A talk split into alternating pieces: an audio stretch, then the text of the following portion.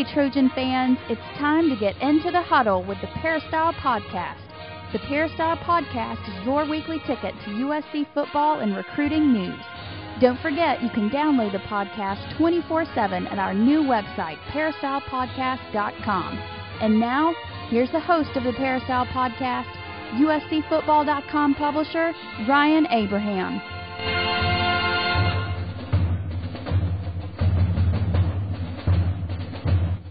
Hello, Trojan fans, and welcome to episode number 186 of the Peristyle Podcast. Today is September 12th, 2011. We've got a great show for you this week on the podcast. Lots to get to. The USC Trojans are 2 0 after defeating Utah in the first ever Pac 12 conference football game.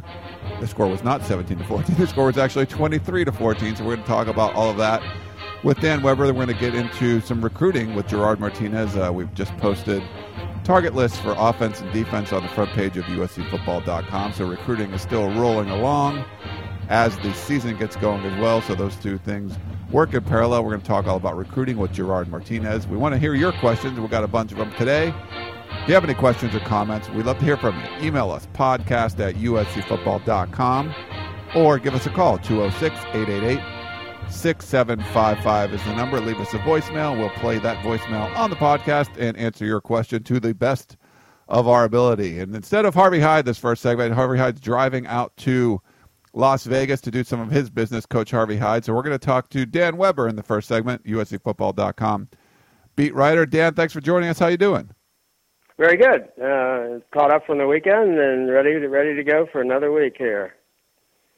Yeah, it's uh, cranking out a lot of stuff again, Dan. We appreciate it. Some some great stuff, and we, you know we've had some comments on the message boards. We really try to hit it hard when we go down to the games. We put up a bunch of videos and photos and lots of stories and analysis, everything that was going on down there at the Coliseum. And uh, I know, you know the first game, obviously, winning by two points over Minnesota. People weren't super excited about that, I guess you could say. But a win over Utah, in my opinion, I mean, it's a good team. It's a team that you know beat Alabama in the Sugar Bowl, went undefeated a couple years ago this is a good team, first ever Pac-12 game. I think a, a game like this, you win by three or you win by nine or whatever the, the score ends up being. I think USC fans should be happy with this win, even though if it wasn't as pretty as some would have liked it to have been. Yeah, I mean, I think uh, uh, the score is somewhat irrelevant. I thought they, uh, you know, they challenged uh, uh, a big time defensive line. I think that you know, you didn't have that sense with Minnesota that they had great players, but but uh, Utah had some guys that could compete. Uh, you know, I don't have a lot of them, but uh, a couple of the, the you know defensive linemen could absolutely play for anybody.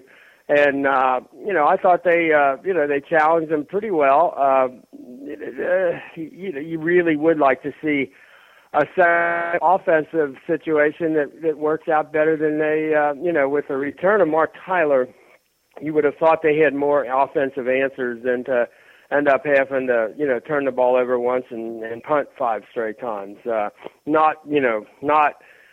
I mean, they, they they are stopping themselves. They're doing little things. They're just not uh, as polished as you'd like. Uh, it's a real shame. Uh, Marquise Lee has the the really big uh, big time play where he looks like you know an NFL receiver uh, catching the ball and uh, you know taking the hits and uh, and all of that, and have that play negated. And uh, you know, just in general, there's still uh, uh, you know a lot of rough spots, and still not getting very many guys in the game. I mean, just 47 players in this week. Again, uh, you know, the opponent plays a lot more guys than you do. Uh, what we like though is those guys that were playing were still playing awfully hard at the end of that game and determined unlike last year, they weren't going to, you know, give up and weren't going to drop their dauber and weren't going to, you know, no matter how many things went against them in terms of uh, replay reviews and, you know, all that kind of stuff that was happening, uh, penalties, and uh, where they look like they stop them, they don't get a stop, look like they stop them, don't get a stop. I do think that they handled that well, and they there's a an attitude that uh, they didn't have last year, and uh, that's a really good thing. Uh, and you know, I was we were just talking about they hadn't broken the 20 point mark, but I guess uh, if you uh, if you factor in the uh, the re, the the final score, I guess they actually did. You know, I think everybody walked off of there. Now, Lane said he thought, I think, on that last play, that it was a, it was a score. I thought the same thing, and I know I was walking around on the field asking people, did they take the score away? Did the touchdown not count? What happened? You know, and no one seemed to know. Everyone just assumed that wasn't a touchdown. Uh, it was a, it was obviously now that the final decision we hear from the Pac-12 is they had ruled it a touchdown. The only problem was no one signaled it a touchdown. No one told anybody it was a touchdown. You know, the uh, official when he finally gave his uh, his uh, uh, one statement uh, on the PA, basically just said it was a dead ball foul, and that's automatically negated and ran off the field. You know, and uh, but you got to signal a touchdown, folks. Uh, Lane signaled a touchdown. that didn't do much good. but I, I thought we learned everything that you could learn about the new rule. I mean, did anyone really think that the first team that the new rule would either apply to or be focused on would not be USC? Right. I mean, come on. It had to be USC. I mean, what they were showing the uh, examples of that rule from last year. Which which which play did they show? Again, a Torin Harris return of a block kick. I mean, USC, that rule could have been called the USC rule, probably. Uh, uh, and, and the fact that they end up not getting hurt by it is, is really interesting. Uh, I thought, and something for people to think about, and Lane had a really good point. He said, here's what he was thinking about. He said, what if that play occurs on a play where the game is tied and it goes into overtime? and they play overtime, and let's say Utah scores and USC doesn't.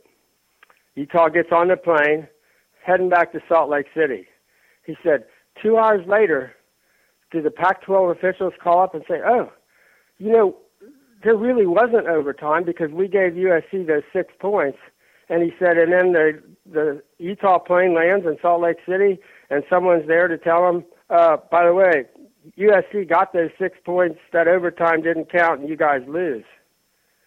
He said, that would be interesting, wouldn't it? Yes. Yeah, that would be interesting. That would, I mean, really, there are so many thing issues that came out of that last play that uh, uh, someone has to really think about. It's probably not a good rule. I think any rule where you take points off the board, you're really asking for trouble. And the people on the NCAA Football Rules Committee who made that rule probably ought to think twice about it. I, I don't know that you should ever have a rule that takes points off the board. That's just asking for trouble. No, that's a great point, Dan. And uh, it was funny. We got so there was, I'll give everyone a kind of a background of what was going on. We did get a couple emails from Donald. He emailed me soon after the game ended about did you have any doubt that it was going to be USC that got involved in this and what's going on? And then I got an email from him like an hour later saying, "Oh, it looks like we got the points back," and, and it was kind of funny. So he wanted to get some clarification, and we, you know, we've talked about it a lot on the site, what everything that happened. But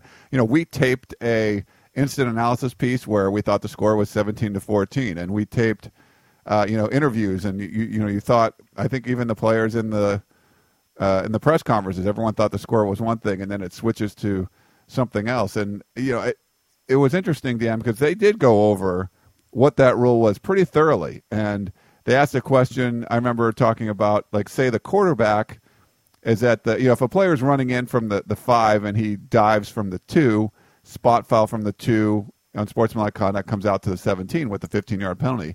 If the quarterback, if Barkley's back at the 35 and throws a bomb to uh, Marquise Lee and he's streaking down the sideline, he's easily going to score and Barkley points at a defensive lineman for, at the, standing at the 35 and says, you know, in your face or whatever. He gets the unsportsmanlike from there. The ball comes back to the 35 plus 15. He's at the 50 instead of scoring a touchdown. And so there was different scenarios discussed, but it never came up that only personal fouls or only uh, you know fouls that are on players that are involved in the play, uh, not people on the sidelines, can take the score off the board. That's one thing that wasn't gone over that we that we heard about and obviously, that's what ended up happening here. In this case, it was a bench foul, and then they put those points back on the board. But like you said, Dan, the, the official, you could see him. He never said touchdown, game is over. He just said game is over. And nobody raised their arms either. I mean, when you look at the uh, replay, you see Lane raising his arms, and Lane was still off the field. Lane was just on the sideline, but uh, he, you know, he was not the only one who uh, uh, stayed on the sidelines. Uh, and yet, uh, I mean, I was surprised at the very moment the ball is blocked. You know, you probably got eight or ten USC kids already on the field. I mean, now that was great. They were so into the game, and they knew as soon as the ball is blocked, game's over. USC wins. Uh, and uh, you know, probably. I mean, I guess there's a you know some scenario that, that you know, but Torin Harris. I mean, he got the ball so quickly and was headed the other way that it was almost instantaneous. But you're right. They uh, and and and we really thought that the new Pac-12 crew did a tremendous job in terms of preseason preparing everybody for everything and going over it for themselves. Uh, and uh, I thought after the play was over, after the game was over, we heard from them at least three different times from the top two people in the Pac-12 and the vice president of uh, you know public relations for the uh, uh, Pac-12. That probably wouldn't have happened last year. Last year, I think it would have been very difficult to track down all the people in the Pac-12 who needed to say something about what happened on the last play. I thought they were very responsive and they kept trying to answer the questions. And you know, from tweeting from uh, Mike Pereira uh, to an official ruling from Mike Pereira. Uh, while we were still in the press box, uh, even though it was two hours afterward, and then um, and then the uh, final uh, ruling from Tony Corrente, the um, uh, supervisor of uh, football officials, that came on Sunday, and he admitted they did not communicate. You know, now what we couldn't be sure of was did they get the call right? Because that wasn't communicated very well. And they kept saying, yes, the officials on the field got the call right. They didn't take the touchdown off. Well, they didn't give it to them either. They didn't get, they didn't make a call about that. Now, they may have all known that they uh, they weren't taking the touchdown off the board, but they need to tell people, and that's what they've said that this raises uh, an issue with the Pac-12 that they have to communicate better with everybody else, you know, with the press box. If you don't communicate with the press box, they can't tell the people at the game. People at the game didn't know if it counted or not.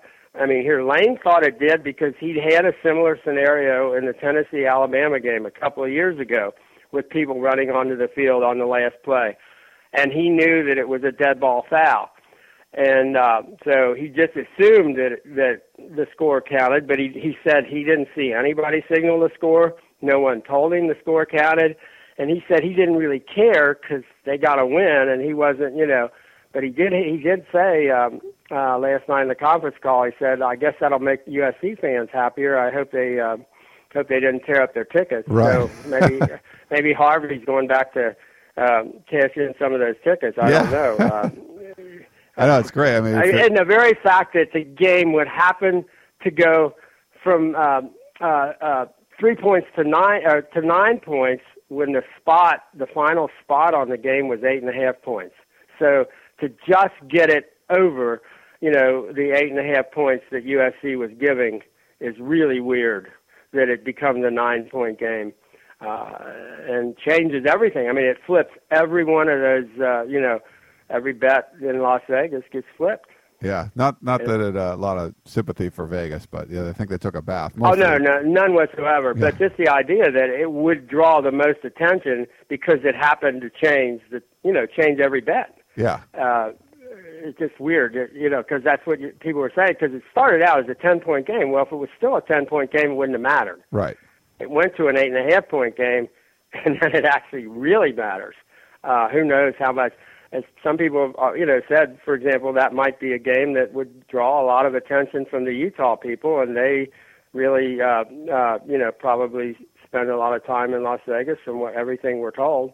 And uh, the USC games, I guess, just normally uh, because of Los Angeles, normally draw a lot of a lot of people wagering on them in in Las Vegas where it's uh, where it's legal, and uh, so you have the maximum impact of a uh, of a decision like that. It's hard to say a reversal. It's not a reversal, but it's a reversal of what everyone thought the score was anyway. Yeah. You got people coming from the 15 in both directions heading to Vegas to cash in those tickets. Well, let's get to some of these questions, Dan. Um, This one actually was sent before the game, and I think it's still applicable now. Uh, you know, we do the show on Mondays. This came in before Saturday's game, but um, it's still we still like you already mentioned. They're still kind of seeing the same sort of thing with players. Here you go. Hi, I'm my name's David. I'm sure that I'm one of the many frustrated Trojan fans who waited all through last year, hearing about the the lack of players on the team. And this, and when I went to the game, he didn't play any any players at all, and this is very frustrating. I don't believe that he he only has two good football players on this team, and I want to know what he's going to do about this. Isn't anybody going to stand up and ask him? Thank you. Well, David, uh, actually, we've asked him, I guess, every single week, uh, and we've asked him during the week. And Lane admitted last night. He said, "I'm, I know I'm telling you I'm going to play more players. I know I want to play more players.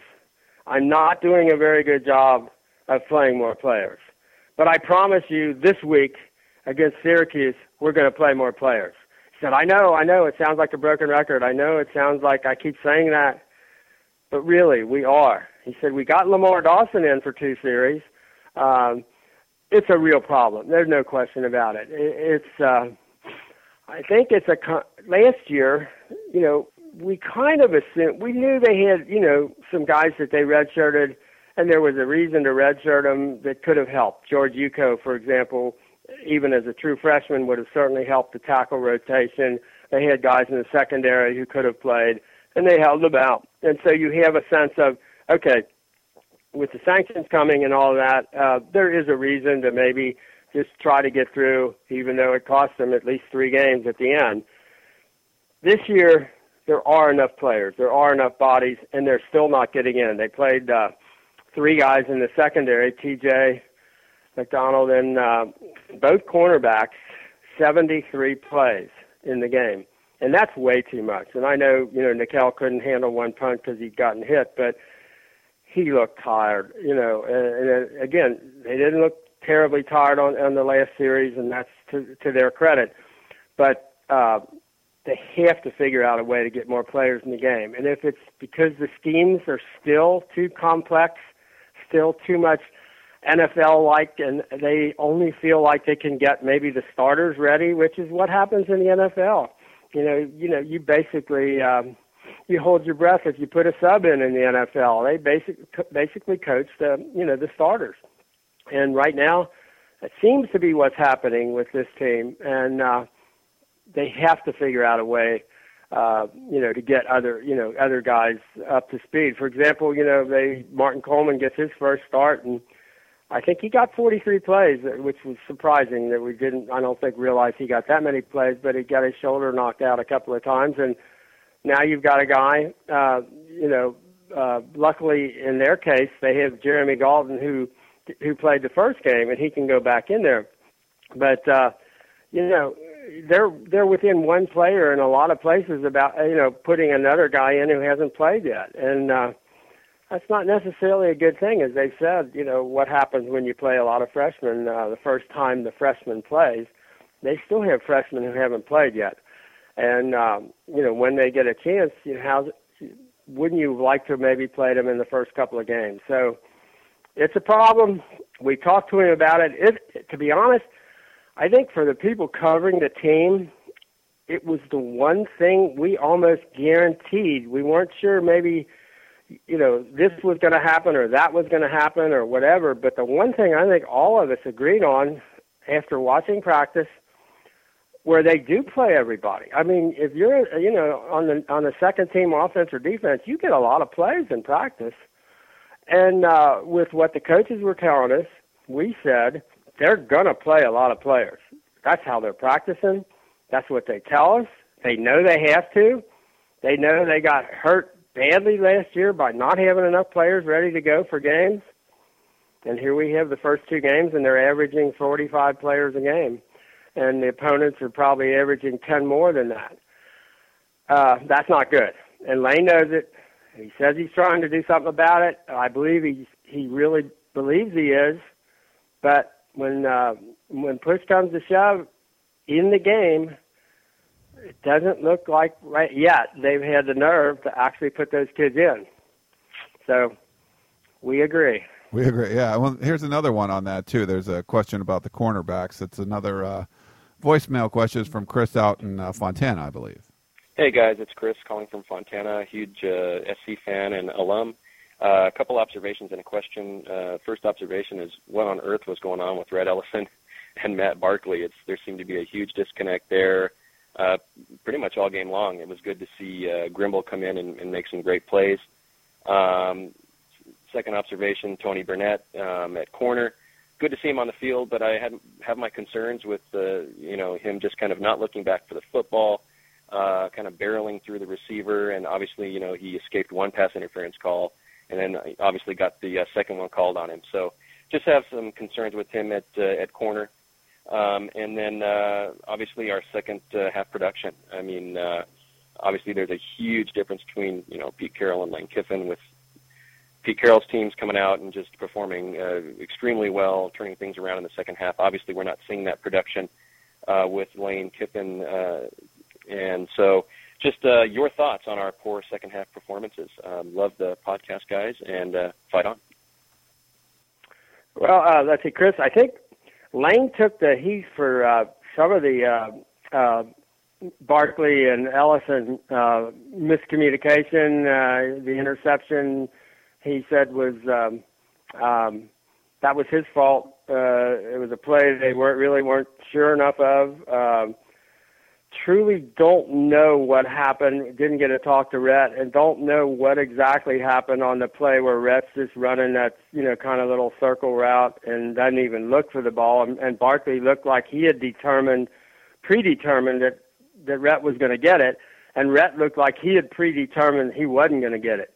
Uh, I think some of those factor into what the problem is in the second half. You put enough of those plays together where you have guys who are on aren't on the same page. Uh, you know, either you know they're not on the same page with the coach, who uh, calls a play that they're really not ready to run, or uh, or they just show you by their execution they're not ready to run the play. I mean, how sad is it that Marquise Lee has the big, you know, uh, crossing route great catch, all of that negated by the fact that he lined up on the line of scrimmage and covered up the tight end and they got an illegal formation. Uh, a lot of that tells me that there's they're running too much offense. And uh, let's say the first half you run uh, a bunch of stuff, and then the second half you come out and you run a bunch of new stuff. I'm not sure, you know, at the college level, can you be ready to run all that stuff perfectly? Uh, and there is a complexity issue with uh, with what they're doing. Now, the fact that they're lead in the second half both times now uh, also may you know add another layer of uh, of uh, conservatism. You know, where you think, well, we won't take any chances, or we're you know.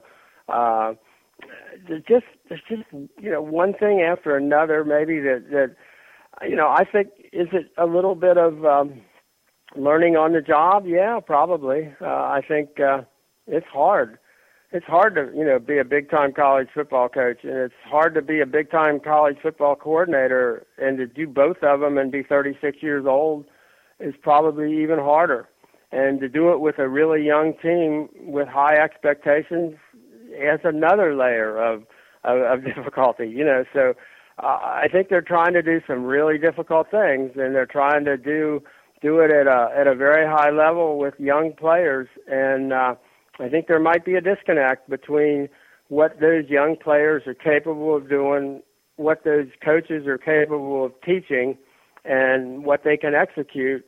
And um, it seems to be biting them in the second half uh, and on offense, uh, which is interesting. The fact that you know the defense they look uh, they're not you know playing a lot more players, but the ones they're playing look stronger and tougher and uh, more determined that they're not going to give in in the second half.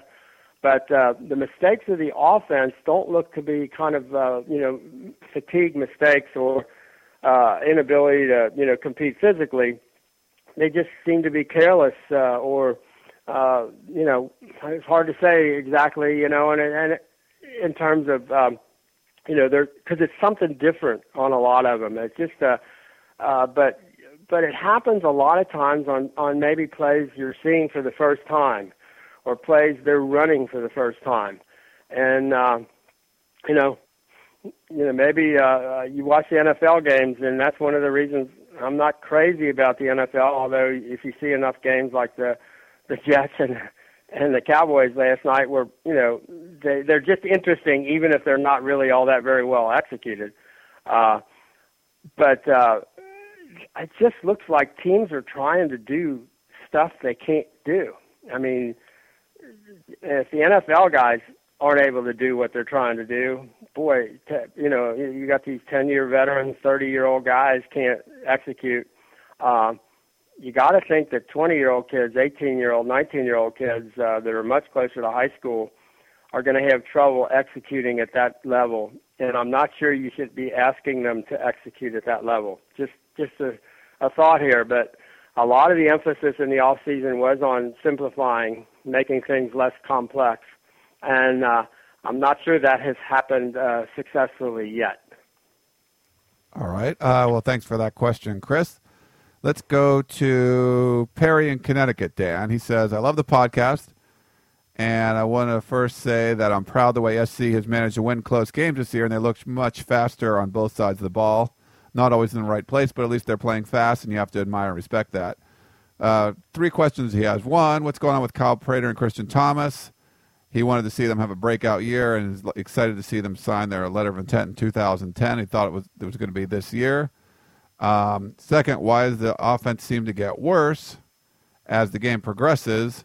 Uh, USC had better athletes and still turned the ball over three times and allowed Utah to stay in the game. And third, USC averaged about 30 points per game in the first half of the season, but got worse as the season progressed. Do you ex- do you expect more of the same this year? Uh, that's, that's, a good question. Um, I think that Christian Thomas is strictly a health issue. He's had a hip uh, injury that uh, has really limited him until just recently. The other two tight ends have really played well. The other two freshman tight ends, uh, which allowed them to move Rhett to the uh, you know the fullback spot, and got that many kids. I think the three uh, three guys who capable of playing tight end. Uh, there was no necessity to rush Christian uh, Christian back quickly. Uh, so I think they're letting him take his time. Uh, that position isn't all that deep though uh, for next year. So if you know you graduate Rhett, you know you basically you got the two tight ends. So I know people have thought, well, should we should they think about moving Christian back to defense where he played some last year? Uh, I think right now they want to keep him a tight end. I think he's got a great burst. He gives you something different from the other two. Uh, and if uh, you know, last year they had talked about moving him to the you know the fullback spot. He may be uh, groomed to be the next Rhett Ellison, where he gets to you know play some fullback because of his real athleticism. Uh, so we'll see. Uh, I, but I wouldn't worry about Christian other than the fact that his he's got a you know hip injury that was coming along a little slowly and looks like it's it's coming around now. Kyle Prater don't have a good answer for. Um, he certainly gets thrown the ball in practice uh, and catches the ball in practice.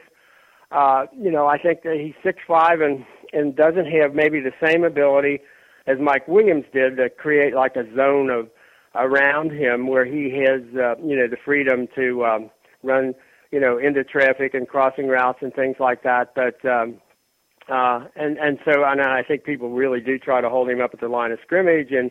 Uh, he, you know, at maybe 20 pounds lighter than uh, than Mike Williams was. That, that's a little more work for him to to work on, uh, you know, uh, releasing at the line of scrimmage. But uh, you know, he hasn't looked bad in practice. Uh, you know, from what we can see, you know, we don't, you know, we're not, you know, privy to the plays they're calling and things like that. But he does seem to uh, to get open. He does seem to catch the ball in practice, and he catches it in crowds and things like that. So, uh, and I, you know, personally, I, I really like Kyle. I, I just like his approach to to everything, and I'm a big Kyle uh, Prater booster. So uh, let's hope you know let's hope that works. Uh, as far as uh, maybe this year, you know, will reverse last year. Last year it did come fairly easy offense. You know, the first part of the season.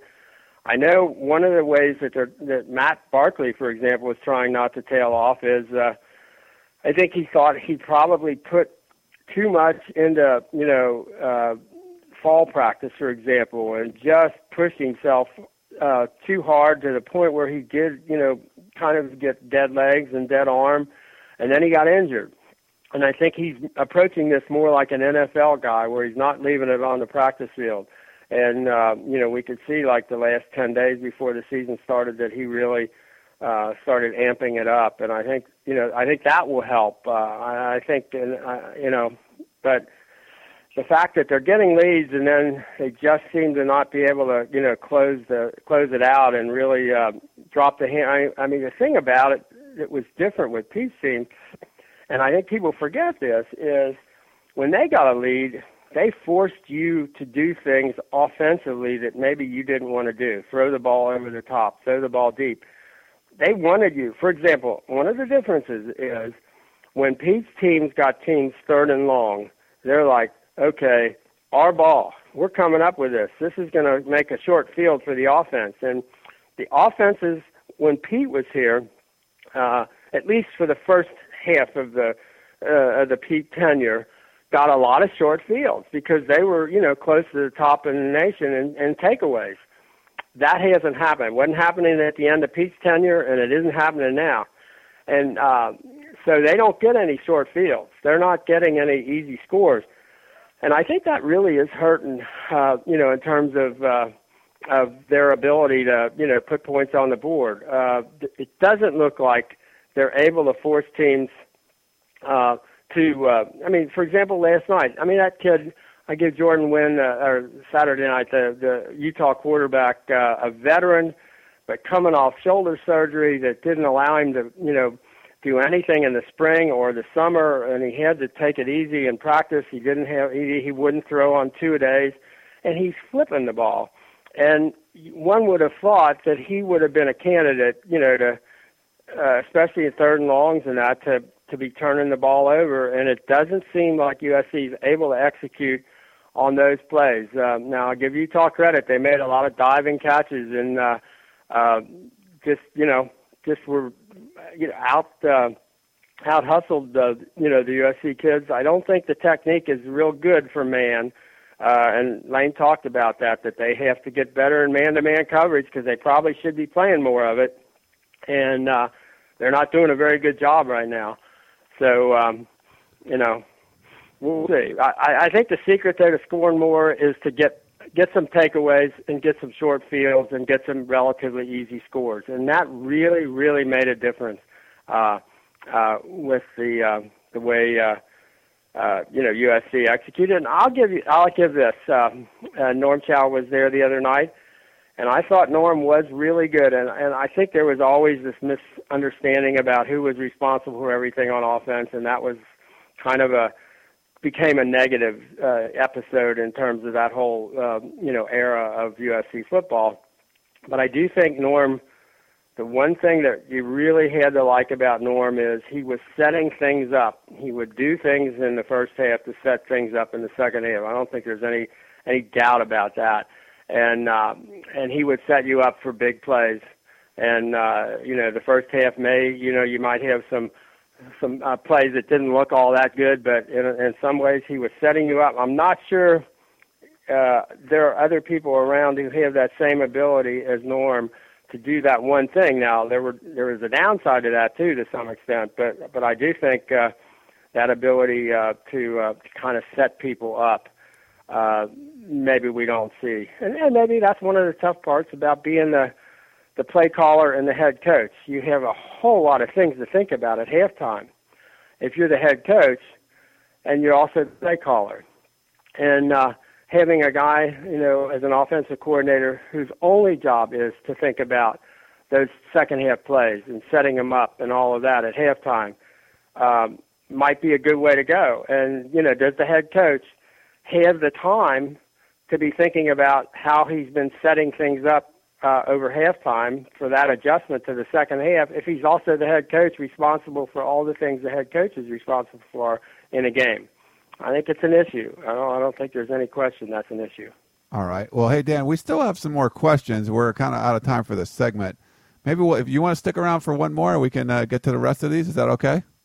Oh, yeah, absolutely. Okay, cool. Sure. So we'll uh, we'll give Gerard the, the day off. Um, we didn't have any recruiting questions this week. We do have more team questions. So we're going to come back uh, in 30 seconds. We'll come back with Dan Weber. We'll finish up these questions and keep talking about USC Utah and that heading into the Syracuse game. Stay tuned. Meet us on the other side of the break for more of the Peristyle Podcast. Tickets, tickets, tickets. SC Tickets is your concert, sports, and theater ticket source. We have the tickets you need to any event worldwide. Football tickets are now available. Call SC Tickets now at 1 800 888 7287. 1 800 888 7287. That's 1 800 888 7287. Or visit us on the web at sctickets.com. SC Tickets, concert, sports, and theater.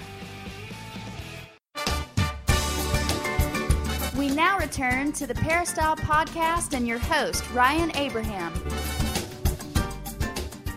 Welcome back to the Peristyle Podcast. We're going to keep going with USCFootball.com beat writer uh, Dan Weber talking about this USC victory over Utah. We're going to talk a little bit about Minnesota. We still have to get to uh, more of your questions. Uh, let's see. We have one. This is an interesting one, Dan. This one is from uh, Columbus. So people, someone uh, call, calling in from Columbus, Ohio. Maybe they're a big Andre Walker fan. I don't know. Here we go. Here's a here's a question from another Chris. Hi, this is uh, Christopher Mullins from uh, Columbus, Ohio. Longtime Trojans fan. Can't stand the Buckeyes. I had a couple of thoughts or questions. Um, first, I wanted to know why they don't try Isaiah Wiley or T.J. Bryant or someone else at corner because every time I watch the games when Torin Harris, it looks like he's on his heels all the time. And it seems like we're going to have to get somebody else at that cornerback spot. Number two, what's going on with uh, Armand Armstead? They haven't put any updates out or said what's going on, whether he's been cleared or not. I'll hang up and listen. Thanks. Hey, uh, Chris, uh, you may be in Columbus, and you may be, uh, you know, maybe it's that uh, autograph Terrelle Pryor uh, telephone that you're using, handset that you're using. That no, uh, you will find out if Armand Armstead is cleared. You will not need a telephone or a radio or a newspaper or anything else. You probably hear it from here. Uh, just uh, you know the noise that that that's going to generate. Uh, honestly, as Lane said last night, I'm not privy to those. Guy, you know, he was asked. You know, it's it's more than six months now, and they've been doing tests, and they really haven't come up with an answer. Uh, are are people concerned and discussing about the fact that you know we're past the six month mark and nothing? And Lane said, I'm sure those discussions are being held. I'm not privy to those discussions. I mean, it has been clearly a privacy issue uh, for a lot of different reasons, I think. Uh, but you know, with Lane and uh, and with the coaches and the parents and Armand and his doctors, um, I know he he told us at first that you know he was be he was being treated by a cardiologist and one of the top USC cardiologists, and now the last thing we actually when we really got into any detail, Armand did say uh, a couple of months ago that you know he was not being treated by the cardiologist, but he was being treated by the blood specialist, uh, uh, and, and with, with the tests that, that they were doing. Uh, I mean, I think there's a chance that it's one of those once in a, a lifetime episodes. They happen, and no one, maybe they can ever replicate exactly what it was that put him in the hospital, what it was that was giving him that chest pain. Uh, it may not be you know replicatable or if that's a word uh, and they may not be able to create those circumstances they've certainly let him uh, you know push himself hard in practice with everything except contact uh, you know i could come up with a couple of scenarios as to what could possibly be doing that uh, that would allow him to you know run all out and exercise all out and get himself into really good shape and yet not allow him to take any contact at all.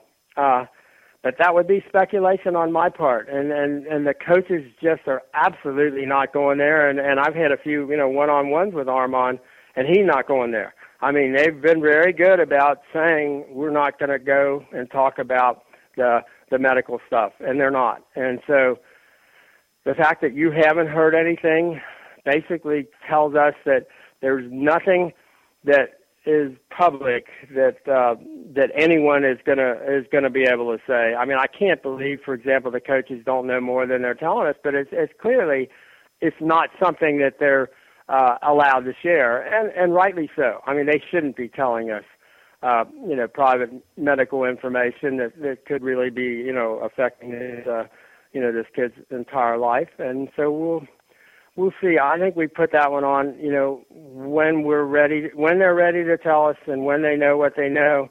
We're not doctors, so we shouldn't probably need that information to be second guessing them. Uh, so anyway, that's the uh, the Armand situation. As far as cornerbacks, uh, they like Torin. Torin does seem to uh, always be in the in the spotlight, good and bad. Um, you know, he'll uh, he made the interception. Uh, pretty much ended the threat last week. He was right on the in the right spot to pick up the block kick yes uh, Saturday. Uh, they like a lot about him. Uh, he also though is seems to be in on those plays where it looks like he um, he he didn't do something correctly. And the problem you have, even if you go to practice, is you don't know exactly what the defensive call was. You don't always know what the responsibility was. Were they covering for somebody else? Uh, he has, you know, he does slip uh, at times, and you think, okay, that's his fault, or uh, you know, could be a you know a field issue the other night where he he looks like he, uh, you know. Uh, kind of one of those painted spots on the on the turf uh, seemed to you know cause him to slide on a play.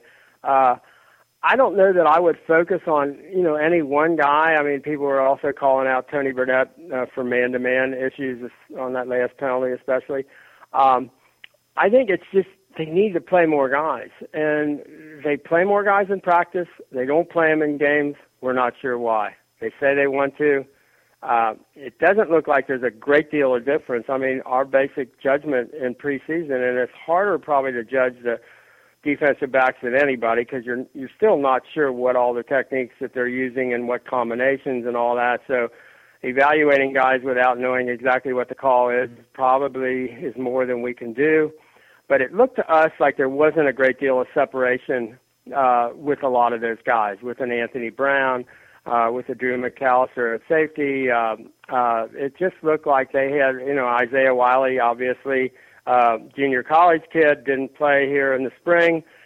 Some of that again could be a complexity issue. You know that that they don't think they're up to speed yet on um, like an Isaiah Wiley on all the all the defenses and the adjustments and the combinations. Now again, they weren't supposed to be doing as much of that, but it, it does look like there's an issue where they just aren't sure that they trust the guy yet. Uh, that's probably got to change. They probably got to get more kids ready to play and uh, keep fresher kids out there. And um, and uh, they say there are going to be some changes made in, in how they approach the secondary this week. We will see. We'll see at their practice tomorrow. Um, all right, next well, one. We got but JJ. to some extent, that's the issue. I have told people you don't go to practice, you may have a better shot at deciding at, at predicting what's going to happen this week than I do because I'm at practice and Yeah. I try to transfer what I'm seeing at practice to the game.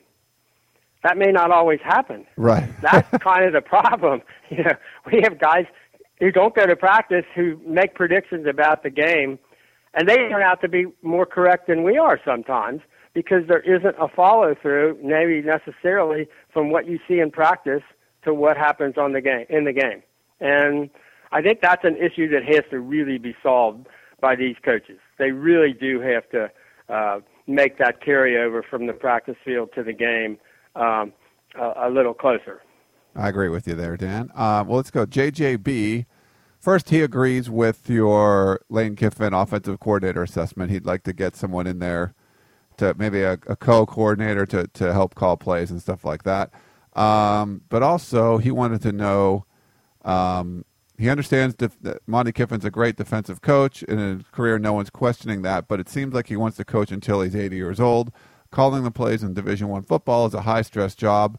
How long do you think he can do that efficiently? From 2001 and on, Joe Paterno's Penn State was rated in the top 10 only three times, and Bobby Bowden's Florida State not once. Would it not be a better move to go out and get a younger, outstanding defensive co coordinator, let Monte Kiffin just be an advisor on defense? What do you think about that? Uh, they actually have a defensive coordinator. His name's Ed Orgeron.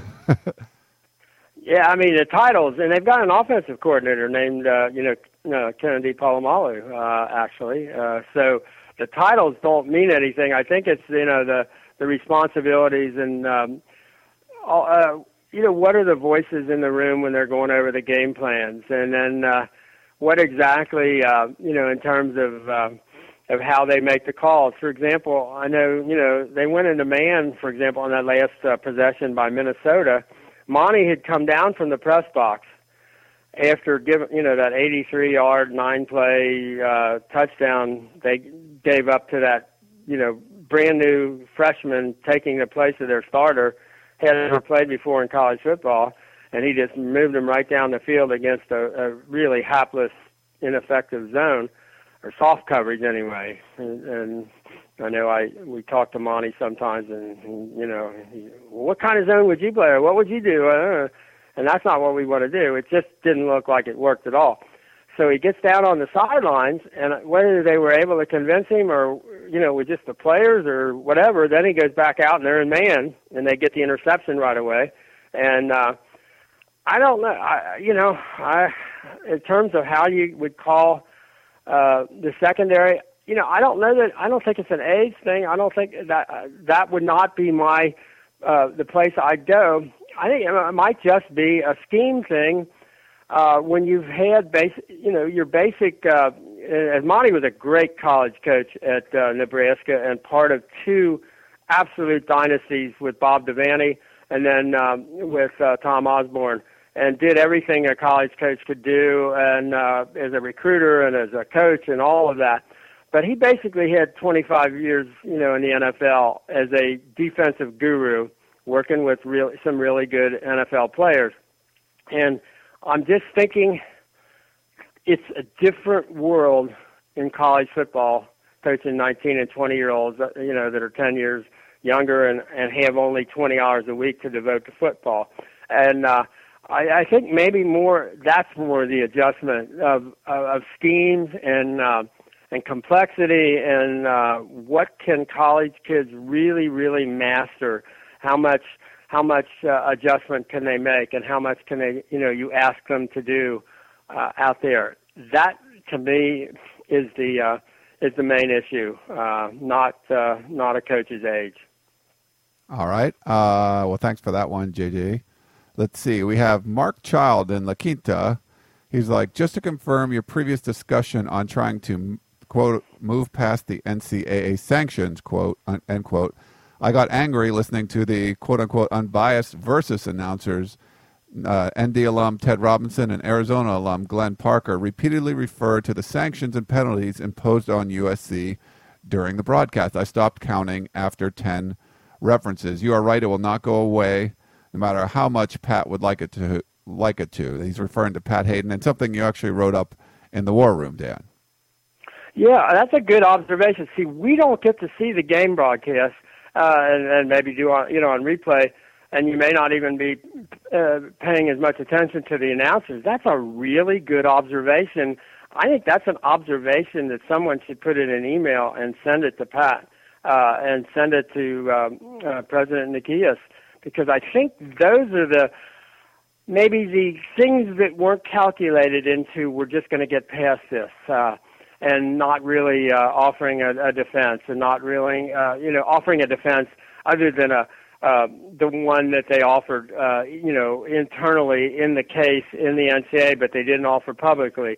Uh, and uh, that's uh, that. Uh, you know what? I hadn't even thought of how the announcers, because they're all going to be different, but how much they play up uh, uh, all of that, you know, NCAA stuff. Uh, I mean, most of them, for example, you do know in the preseason stuff that most of those guys thought they were going to be affected by the sanctions this year in terms of players, that they thought they don't have any depth this year because of the sanctions, which is, couldn't be further from the truth. They've got a full roster. They've got as many players on scholarship as they could possibly have, uh, or as they would have had in any other normal year, so it isn't a factor this year. But what is a factor is that negative uh, publicity that they keep getting week after week after week. I mean, I was stunned by the Utah uh, game notes and the Utah newspaper stories and that. Uh, just totally playing up, you know, quote, the massive cheating scandal at USC, quote, unquote. Uh, just people don't know what they're talking about. But, you know, it's kind of reasonable. If you're writing about USC from the outside and they've got the worst penalties in modern college football history, going all the way back to the SMU death penalty, you got to think, well, there must have been something that USC was doing. And if you say, well, you know, actually USC wasn't uh, guilty of anything, uh, wasn't involved in any recruiting, any uh, scandals, any recruiting violations, wasn't involved in any academic fraud, blah, blah, blah. People would look at you and say, well, then why do they get those terrible penalties? They must have been doing something, right? And that's kind of the general feeling out there. And with USC not basically defending itself and making its case, uh, it's going to be around for a long, long time. And for people to think that it's, you know, if we just take it, shut up, and uh, it'll get behind us, it's not going to get behind us. And um, USC, I think, needs to understand that and needs to come up with a different strategy because they right now, most people think that USC was uh, had to be guilty of some institutional violations that where they cooperated with uh, some really bad things, or they wouldn't have been given those kinds of penalties. So uh, that's a really good observation. Um, uh, I, and I think someone at USC ought to be talking to the Versus people right now and saying, "Look, you're wrong. You know, you ought to know better." You know, Ted Robinson's, I think, a West Coast guy. Uh, he should know better. And uh, somebody needs to tell these people. Maybe that, you know, I'm I'm almost uh, thinking that USC should create a position for someone whose job it is on a weekly basis to answer every single misstatement in the media, uh, and and basically, you know, at a fairly high level, you know, at a at a almost a Dave Roberts level. I know they've got a new person, you know, in charge of public relations for the university. And I would think that would be a, you know, you know, you're going out for a six billion dollar fundraiser all around the world and all that. Why would you allow negative uh, statements, incorrect negative statements about the university to be out there. So uh, I think USC has not done a good job defending itself publicly, making its case publicly, and I don't think it's over. And they should be figuring out right now how do we sit down with the guys from Versus and go over the whole story and say, look, you need to know this. You look, you know, to people who know the case, you come across as dumb you come across as uninformed. You come across as uh, one-sided, and you come across as anti-USC, and that's wrong. Uh, and so that would be my plan. Um, anyway. All right. Oh, we, we, we kept it mostly now. mostly NCAA free for this podcast. But we had the one question come in. It actually came in while we were taping, so I thought it was a good one. We should play it. And it was in the context of the game broadcast. That's yeah. what people understand. There's no separation. People can say, uh, well, we don't want to hear about the NCAA. You can't win it. If you're listening to the game and the guys are, you know, ten times talking about talking about it, you can't walk away from it. Now you've got two choices: you either let them do it, or you you figure out a way to to get them, uh, you know, informed, and you know, make your case. Well, uh, we got one last thing, Dan. I don't want to like bury the lead here, but we didn't really get to talk about Marc Tyler at all in the in the tailback rotation. And you talk about watching practices, and we used to watch back in the day when Allen Bradford would rip off 80 yard runs and then not playing the game, and people would question us. We're like, look, I can just tell you what happened in practice. Uh, I got I was on uh, Mason and Ireland this week, and they asked me like how many snaps Marc Tyler would get, and, and I'm like, you know, it's almost impossible to tell because he they could come out and say he's going to play, and he could play once, uh, you know, one snap for a goal line or something, or he could come out and, and and play a lot. I, I guess between 10 and 12, and obviously that was off. I mean, he came in and became the featured back, and as soon as uh, DJ Morgan put that ball on the ground, I think everyone in the Coliseum knew he probably wasn't going to come back in the game again. Yeah. I was a little surprised. I thought they'd work Dillon Baxter in more than what they did, and it seemed like Tyler might have even slowed down a little bit sometimes when he was getting a lot of work there. But what did you think about the whole running back situation well, and what Marc Tyler did? Yeah, I mean, I think uh, Marc was surprised because, as Marc said, you know, I, they only got me ready for some short yardage and goal line stuff. Uh, you know, so he he wasn't ready to be able, you know, to be playing that much. Uh, I think it's interesting to know that uh, you know we talked to Dillon afterwards, or you know I did, and Dillon said he got one carry, and the one carry he got, he only got it because. Um, uh, I guess it was Curtis McNeal was supposed to be in there, and and they couldn't find him. So Dillon went in there, and I know people have said, well, he was kind of tentative on one run. He wasn't even supposed to be in the game on that play. So it was hard to say, you know, I think we said something, well, you got one carry, and he said, well, I wasn't actually supposed to get that one. They they couldn't find Curtis, so I ended up out there. And uh, uh, I don't have a good explanation. He had a, a really good week of practice. Uh, we saw it. The coaches saw it. They talked about it. Um, he went in, uh, you know, the obligatory first time in. Dillon got the uh, screen pass, which uh, I think the Utah, Utah guys were probably pretty aware of the fact that he was in and a candidate to catch a screen pass because that's what he did against Minnesota as well. Uh, Marc Tyler, you know, you got to give him credit. Uh, you know, he's he's worked hard on his own, and then he had the scout team work, and then he had you know some work this week. He certainly, you couldn't have even begun to guess that he'd get 24 carries, which was more than 12 games last year. He did not carry the ball 24 times. He had one game, Arizona game, was the only time he carried it that much. So that probably wouldn't have been a good bet, uh, a good guess as to how many times is Marc Tyler going to get the ball, but by the third carry, you just saw him when he he, he gets that six yard um, sweep left, where he just fit in so perfectly with the blocking. He relaxed, he let the blocking develop, then he accelerated into the end zone, and you just think, okay, that's what an experienced running back looks like. He just knows how to fit in. He knows where uh, where the blocking is going to develop, and uh, that's why you you almost and against their defensive line with the big strong guys they had probably was a pretty good answer. Although you know you got some good good stuff out of Morgan. Um, Morgan told us afterwards he's okay. He's not going to let that you know bother him and what have you. But um, with this offensive line and the way they're doing things, you know Marc may be. Uh, you know, just the exactly uh, right fit, and it was great to see for Marc. You know, and I was. It's a good story, not just a football story. It's a good story for Marc. It's a good story for Lane. I think Lane has handled this really well for Pat Haden. I think they've all um, they've all handled it well. I mean, I think this has been a uh, in a you know Marc. Uh, you know, doing all the things he has to do, going to get a degree. Really, I think now understands uh, the value of it. And uh, as he said, you know, he he just turned 23, and he said he's got to grow up. You know, he's been sort of a wise guy, a nice wise guy, a guy everybody likes and has fun with. But uh, I think uh, this might be a really good, you know, episode in his life if he uses it properly, and an episode uh, in his football life. Uh, you know, if he wants to play afterward, which he certainly think he does.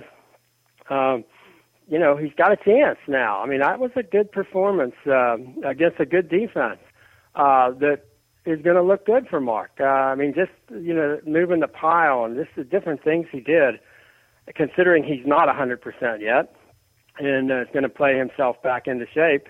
But that's a great story for USC. I think they've handled it well in, in virtually every way you can do it, um, uh, personnel wise, coaching wise. Uh, you know, they didn't rush him back because they needed him. They didn't do things that you know maybe would have happened somewhere else. I, I think USC people can be pretty proud, and I think Marc is, and the coaches are. I think everybody's fairly proud at this you know point, and um, you know it's up to Marc to keep it going. And he seems like he he understands that, and and and so that's a that's a gigantic plus for this uh, for this program. I think at this point, handling now the rest of them handling the other guys. And as Lane said, this is somebody's going to be unhappy. You cannot have four running backs. Uh, and how that's going to work out, you know, personally, I would have loved to have seen them still be doing some of the wildcat stuff that they did last year. Now they thought last year maybe with Dillon they they put in too much stuff, but I thought the wildcat stuff they did with him. I mean, we saw him uh, at Stanford last year when he was healthy before he got hurt. Uh, with the way they could use that in goal lines and what have you. You would love to see them uh, create that role again for him, uh, especially red zone or whatever. Now it's not easily, um, you know, constructed into an offense that that also has a Matt Barkley, uh, but but I do think they were doing it really well last year, and uh, I would like to see you know Dillon have a role as a goal line wildcat guy, um, where they quickly go from one to the other and put the ball in his hands, you know, as a run pass option, and he's also a, a pass catching option uh, where he can slip out and, and catch the ball. I would love to see him be able to do that. They've gone away from that, but uh, you know, here I'm talking about you know not being too complex, but I thought they that was one of the uh, layers of complexity last year that they added that I thought they did real well. I hope it's not the fact that they're worried about the shotgun snaps that's keeping them from uh, from running him as the uh, as the wildcat guy. But uh, anyway, we'll see how this uh, how this works out. But it's probably not something that's going to help uh, four running backs. I, I wouldn't think. I, I think somebody or two somebodies probably uh, aren't going to get as much work now because I don't see how you can't go with uh, with Marc Tyler after uh, after Saturday.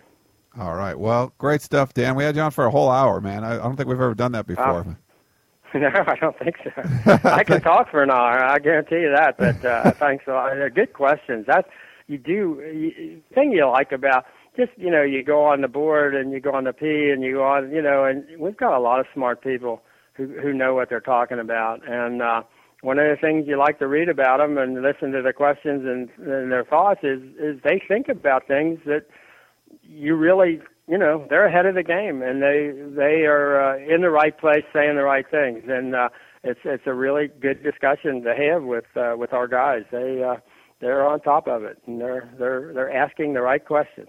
They certainly are Dan. We appreciate you coming on and everyone thank you for sending in those questions We'll be back again next week talking more about the USC football team after they play the Syracuse Orange Men. Stay tuned for that.